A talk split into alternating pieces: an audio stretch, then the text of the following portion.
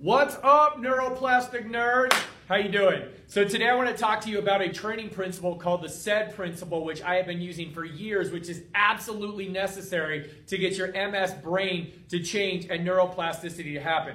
SAID stands for specific adaptation to impose demands, and the principle, what it, what the three principles that back that up, basically say that the body will adapt to the demands placed on it your body will change according to what it does or what it trains for. And if you want a result, you got to be intentional.